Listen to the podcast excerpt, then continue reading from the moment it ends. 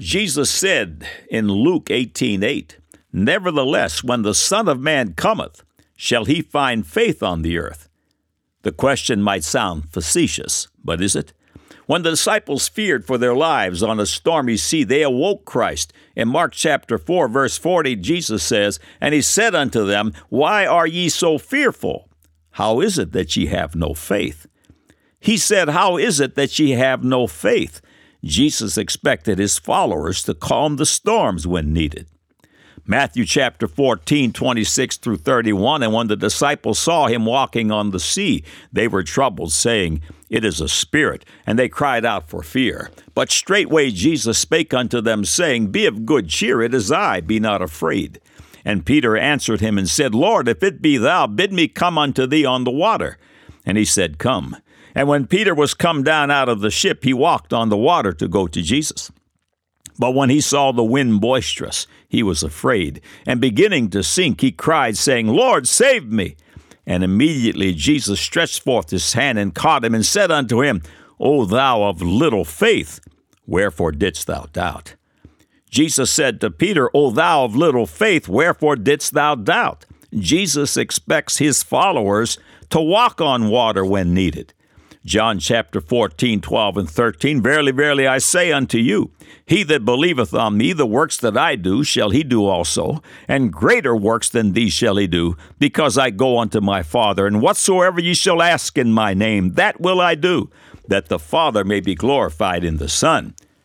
Jesus said, He that believeth on me, the works that I do, shall he do also, and greater works than these shall he do.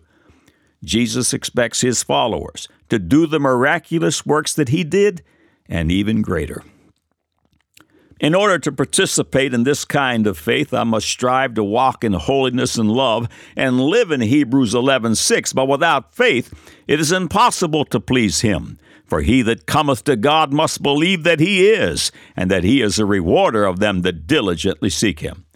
This kind of marvelous faith is found in Christ Jesus and believing upon his name.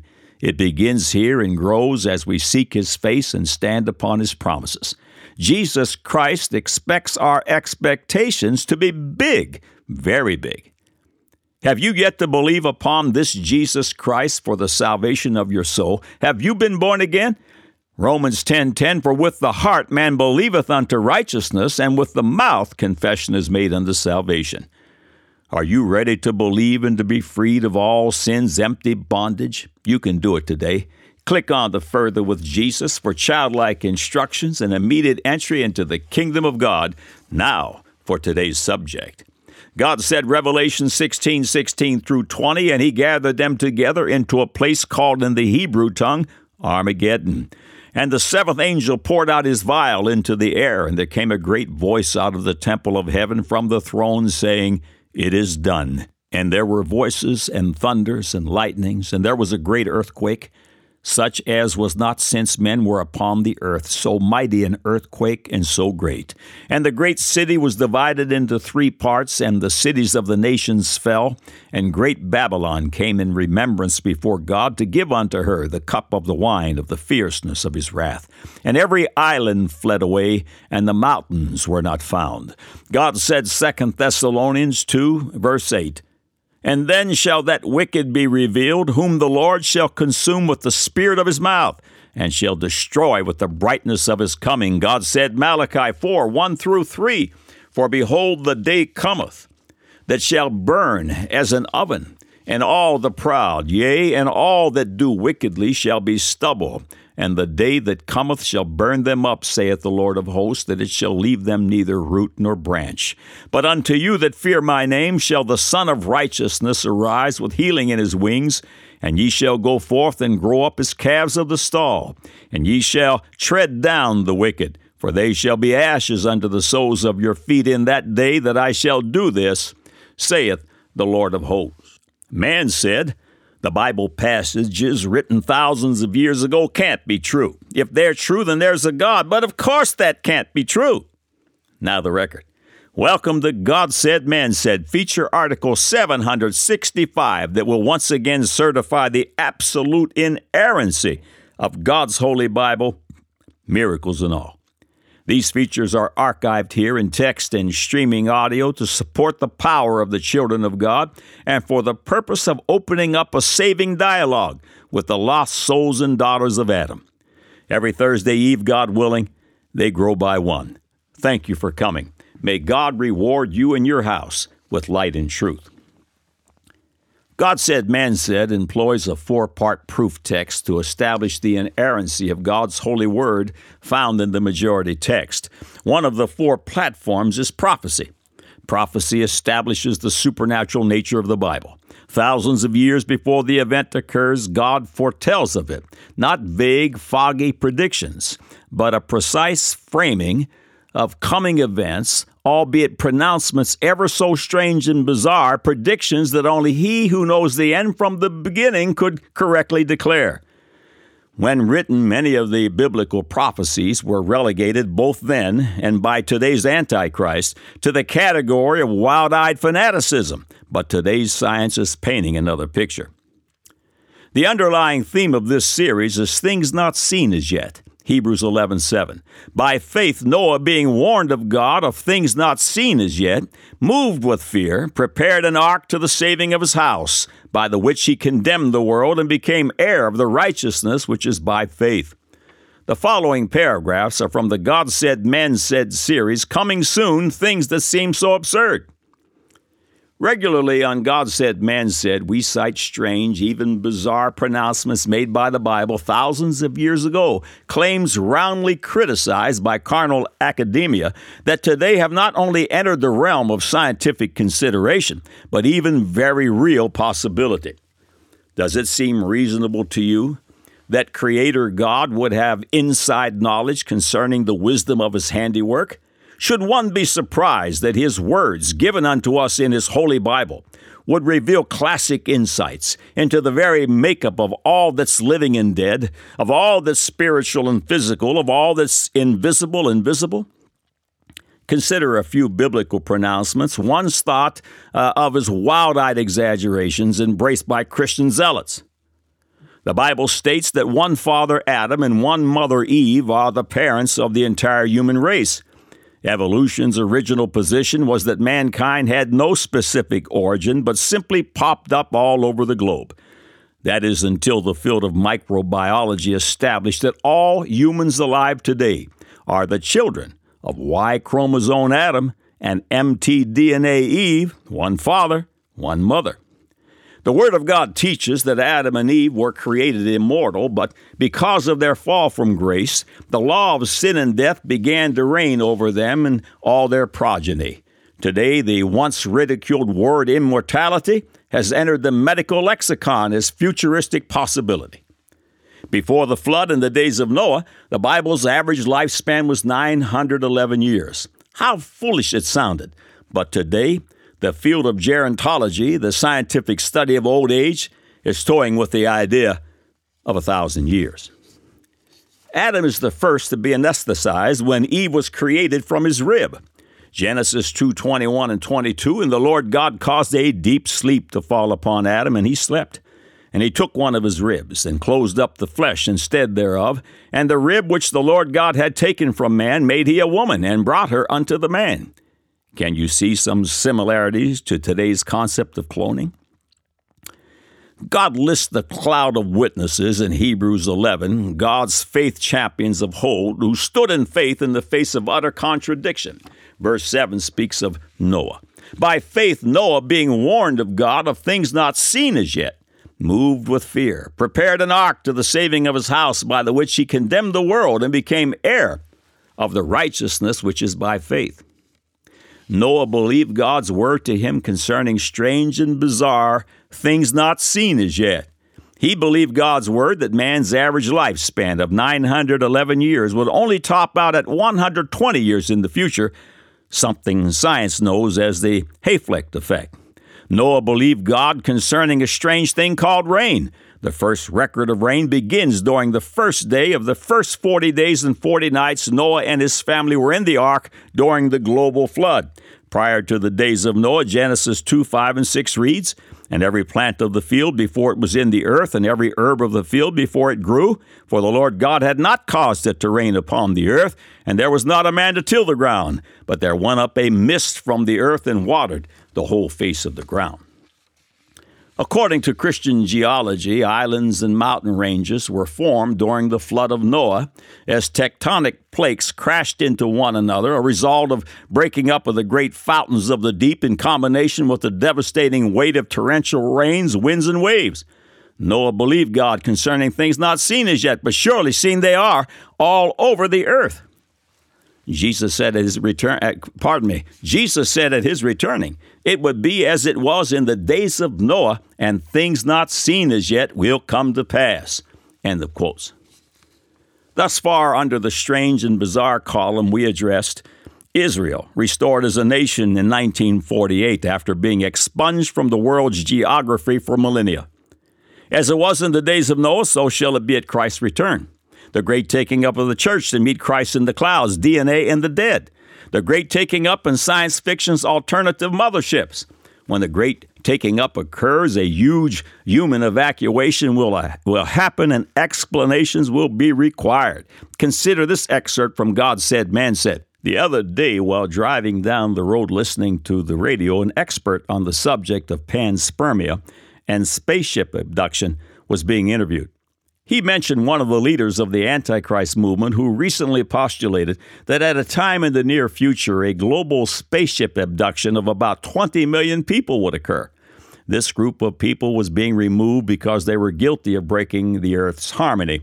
This individual actually used the phrase twinkling of an eye. Consider 1 Corinthians 15 51 and 52. Behold, I show you a mystery. We shall not all sleep, but we shall all be changed in a moment, in the twinkling of an eye, at the last trump, for the trumpet shall sound, and the dead shall be raised incorruptible, and we shall be changed. Additional points discussed mountain making and the undoing of them. Every wall falls down flat, and islands disappear. Major fault lines directly under the Mount of Olives. Monster tsunamis, waves raging, and heart attacks. At Christ's return in Armageddon, the heavens roll back like a scroll, and science theorizes that space can be torn. Global commerce 666 and a chip in every forehead or right hand. A chip in one device to cure all disease. A new Jerusalem coming down out of heaven, 1,500 miles cubical, and space cities. On the horizon looms things not seen as yet, and they are preparing the sound. The book of Revelation speaks of the image of the beast to which all men will be forced to bow, worship, and obey. Is there something in the wings? The following paragraphs are from the God Said, Man Said feature 21 Signs of Doomsday, Update 31, The Image of the Beast. The world is addicted to the internet, and this addiction is growing. If you are in the business world, what would you do without the internet? Many businesses would simply fold up, and the rest would be set back about 20 years when the workplace was slower and more costly. And it's more than just the business community. People are chained to their digital devices, and smartphones are leading the charge. Smartphone owners robotically respond to their every prompt. Consider the addictive hold that social media like Facebook has on the population at large. An individual's connectiveness to the internet has opened up the vast data industry all about you, everything about you. If knowledge is power, and it is, then all knowledge is all power, even eternal life. Jennifer Golbeck, PhD, published a feature in the September October 2014 issue of Psychology Today. Several excerpts follow. On my local Washington, D.C. streets, I am constantly watched. The city government alone has hundreds of traffic and surveillance cameras. And then there are the cameras in the parks, office buildings, ATM lobbies, and of course around every federal building and landmark. On the average day, my image is captured by well over 100 cameras.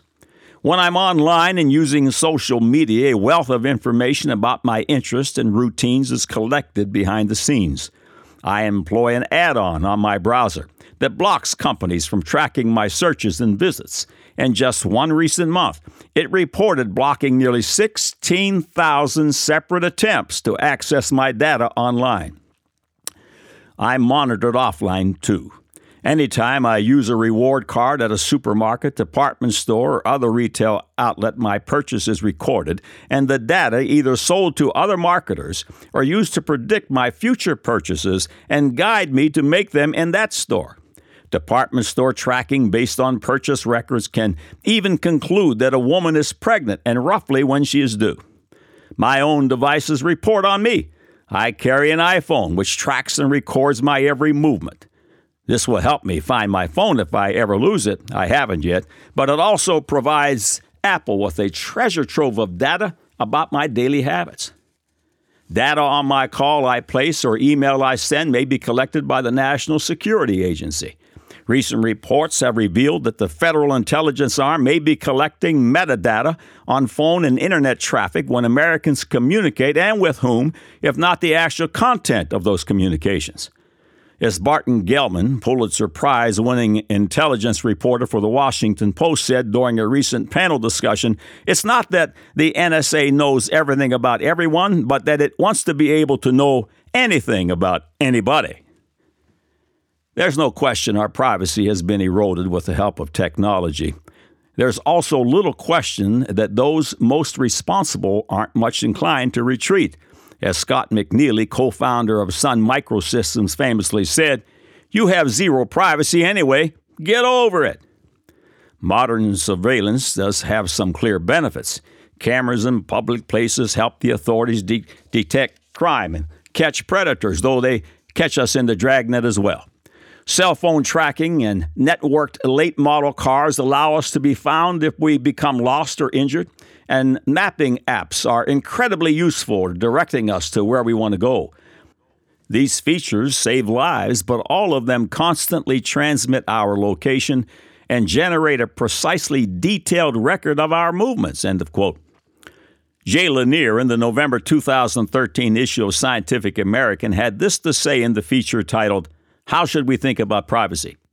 The point of this thought experiment, which has a long pedigree in science fiction, is that computing and statistics could effectively stimulate mind control. It is arguable that a regimen of cloud driven recommendation engines and ever more intimate portable devices could get us part of the way in the next few years to the mind control scenario just described. With enough data and computation, it is possible to extrapolate the future of a security the behavior of a person, or really any smoothly varying phenomenon in the world for a time. Similarly, when selling a system that gathers information about citizens, a government agency, or more likely a private contractor serving an agency, might make colorful claims about catching criminals or terrorists before they strike by observing and analyzing the entire world. The terminology of such programs, total information awareness, for instance, reveals a desire for a godlike, all seeing perch. End of quote. Keep in mind that if knowledge is power, then all knowledge is all power, even eternal life. Watch as today's all knowing technology keeps nipping at heavenly places. The following excerpts are from the God Said, Man Said feature Another Way in the Rapture of the Nerds. The headline in the June 23, 2014 issue of Time magazine, written by Jessica Roy, reads Rapture of the Nerds. The subhead reads A new religion promises immortality as a data file. Several paragraphs follow. In the backyard of a cottage overlooking the water here, about 75 miles southeast of Orlando, two poles with metal slats shaped like rib cages jut out from the ground. Indistinguishable from heat lamps or fancy light fixtures, they're actually satellite dishes, but not the kind for TV. They dispatch mind files, the memory, thoughts, and feelings of people who wish to create digital copies of themselves and fling them into space with the belief that they'll eventually reach some benevolent alien species. Welcome to the future. Hope you don't mind ET leafing through your diary. The beach house backyard and memory satellites are managed by a 31 year old Gabriel Rothblatt, a leader of ter- Terasem, a new sort of religion that seeks answers to very old kinds of questions with an abiding faith in the transformation power of technology. Gabriel's parents, Bina and Martine Rothblatt founded Terasem a decade ago, a decade ago, naming it after a futuristic religion in Octavia Butler's 1993 sci-fi novel Parable of the Sower. Martine knows a thing or two about satellites. She started Sirius XM Radio in 1990 when she was living as a man named Martin. For us, God is in the making by our collective efforts to make technology ever more omnipresent, omnipotent, and ethical, Martine says. When we can joyfully experience techno immortality, then God is complete. Although one of Terasem's core tenets is God is technological, Gabriel insists that it's not to be taken literally. Instead, it's meant to convey the notion that the way you envision God directly influences your life. But when the possibilities you see in future technology, like omnipotent and the ability to resurrect the dead, resemble those that mainstream religions ascribe to God, it's less of a leap to suggest that technology becomes religion and God becomes a computer. End of quote.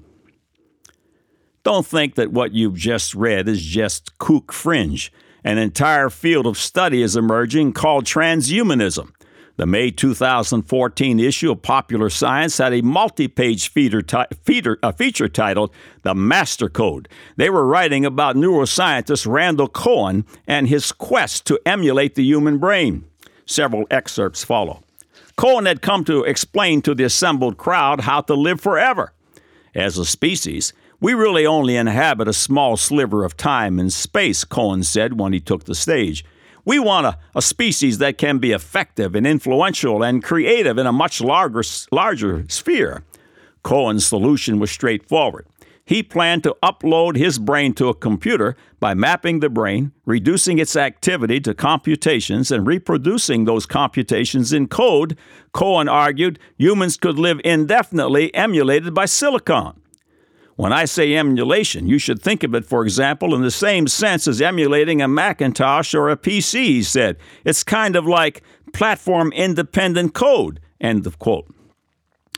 What is now emerging as a new science digital God is turning into a stranglehold. When Apostle John describes the prophetic vision in the book of Revelation, chapter 13, it's critical to remember when attempting to understand the prophecy that at that time there were no such things as electricity, audio recordings, television, digital imaging, the computer, the internet, and all of the modern technologies we know today. In Revelation 13:1, John speaks of a beast with seven heads and ten horns. And verse 3, one of the heads is wounded unto death but was healed. This is speculation. But the supposition of this feature is that the beast wounded unto death and given life is an all seeing, all knowing digital internet product that is fully forming now. The wound unto death that was healed could have been the Snowden NSA scandal that reverberated around the earth, causing major concerns from the general population to the earth's heads of governments. The world was appalled. The U.S. had the ability to listen to virtually every phone conversation and read every email on this earth. Knowledge is power. Or the wound could be inflicted by terrorists successfully striking major world electrical power grids that would bring the earth to a screeching halt. Revelation 13, 11 through 15, and I beheld another beast coming up out of the earth, and he had two horns like a lamb, and he spake as a dragon.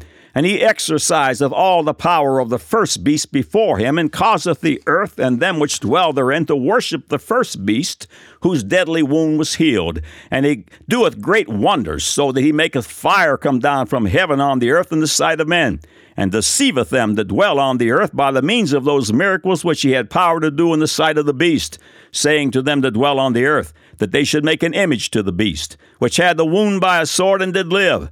And he had power to give life unto the image of the beast, that the image of the beast should both speak and cause that as many as would not worship the image of the beast should be killed. The apostle sees the other beast who arises, giving power, giving an image, and giving a voice to the beast that was wounded and survived. And all were made to worship and obey the image of the beast. The digital God is arising with destruction in its wings. This all seeing, all knowing beast also has a mark, an identifier, a logo by which all commerce on the earth will be transacted. Without the mark, you will not be able to buy or sell.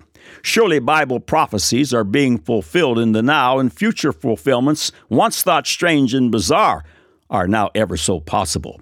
Bible believers are lining up at the departure gate. If you've ever run the race, it's time to run it now. Allow me to re- uh, reiterate. Uh, listen to verse 15 again. And he had power to give life unto the image of the beast, that the image of the beast should both speak and cause that as many as would not worship the image of the beast should be killed. Imagine a painting of a person's head. Remember that at the time of John's prophecy, motion pictures and audio recordings did not exist. The second beast had the power to make the image of the first beast, whose deadly wound was healed, come to life, living motion and giving living motion and speech. The apostle prophesies of things not seen as yet. Today, the possibilities are apparent everywhere. End of quotes.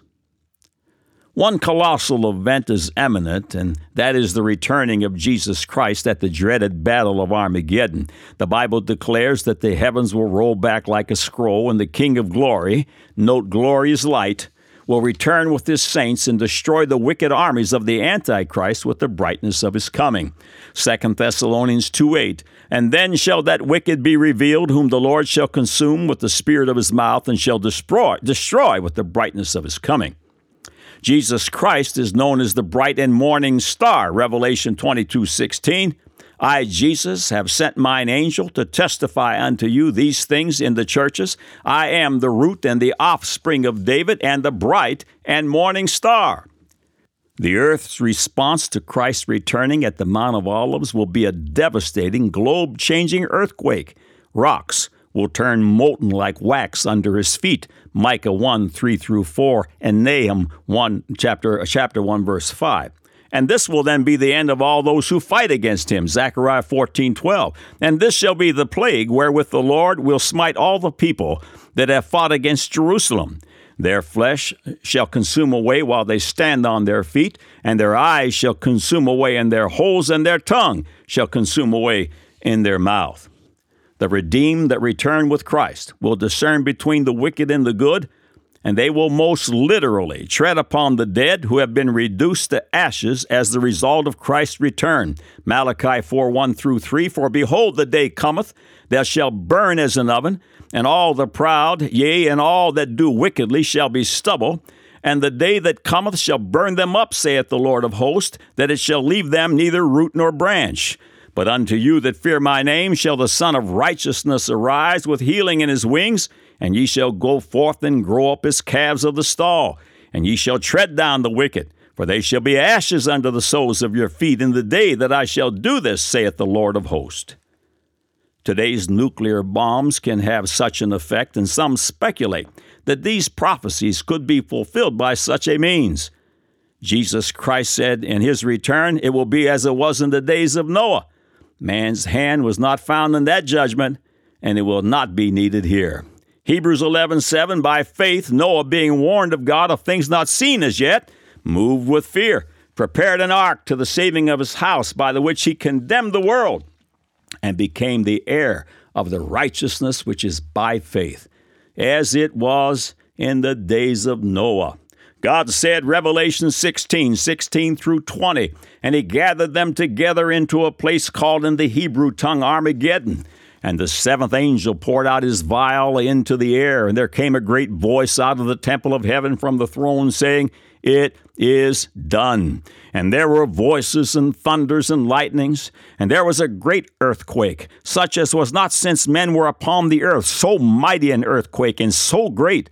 And the great city was divided into three parts, and the cities of the nations fell, and great Babylon came in remembrance before God to give unto her the cup of the wine of the fierceness of his wrath and every island fled away and the mountains were not found. God said, 2 Thessalonians chapter 2, verse 8, And then shall that wicked be revealed, whom the Lord shall consume with the spirit of his mouth, and shall destroy with the brightness of his coming. God said, Malachi 4, 1 through 3, For behold, the day cometh, that shall burn as an oven, and all the proud, yea, and all that do wickedly shall be stubble and the day that cometh shall burn them up, saith the Lord of hosts, that it shall leave them neither root nor branch.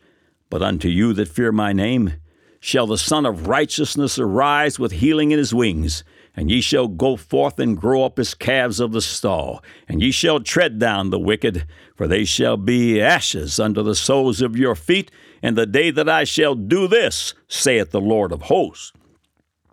Man said, The Bible passages written thousands of years ago can't be true. If they're true, then there's a God. But of course that can't be true. Now you have the record.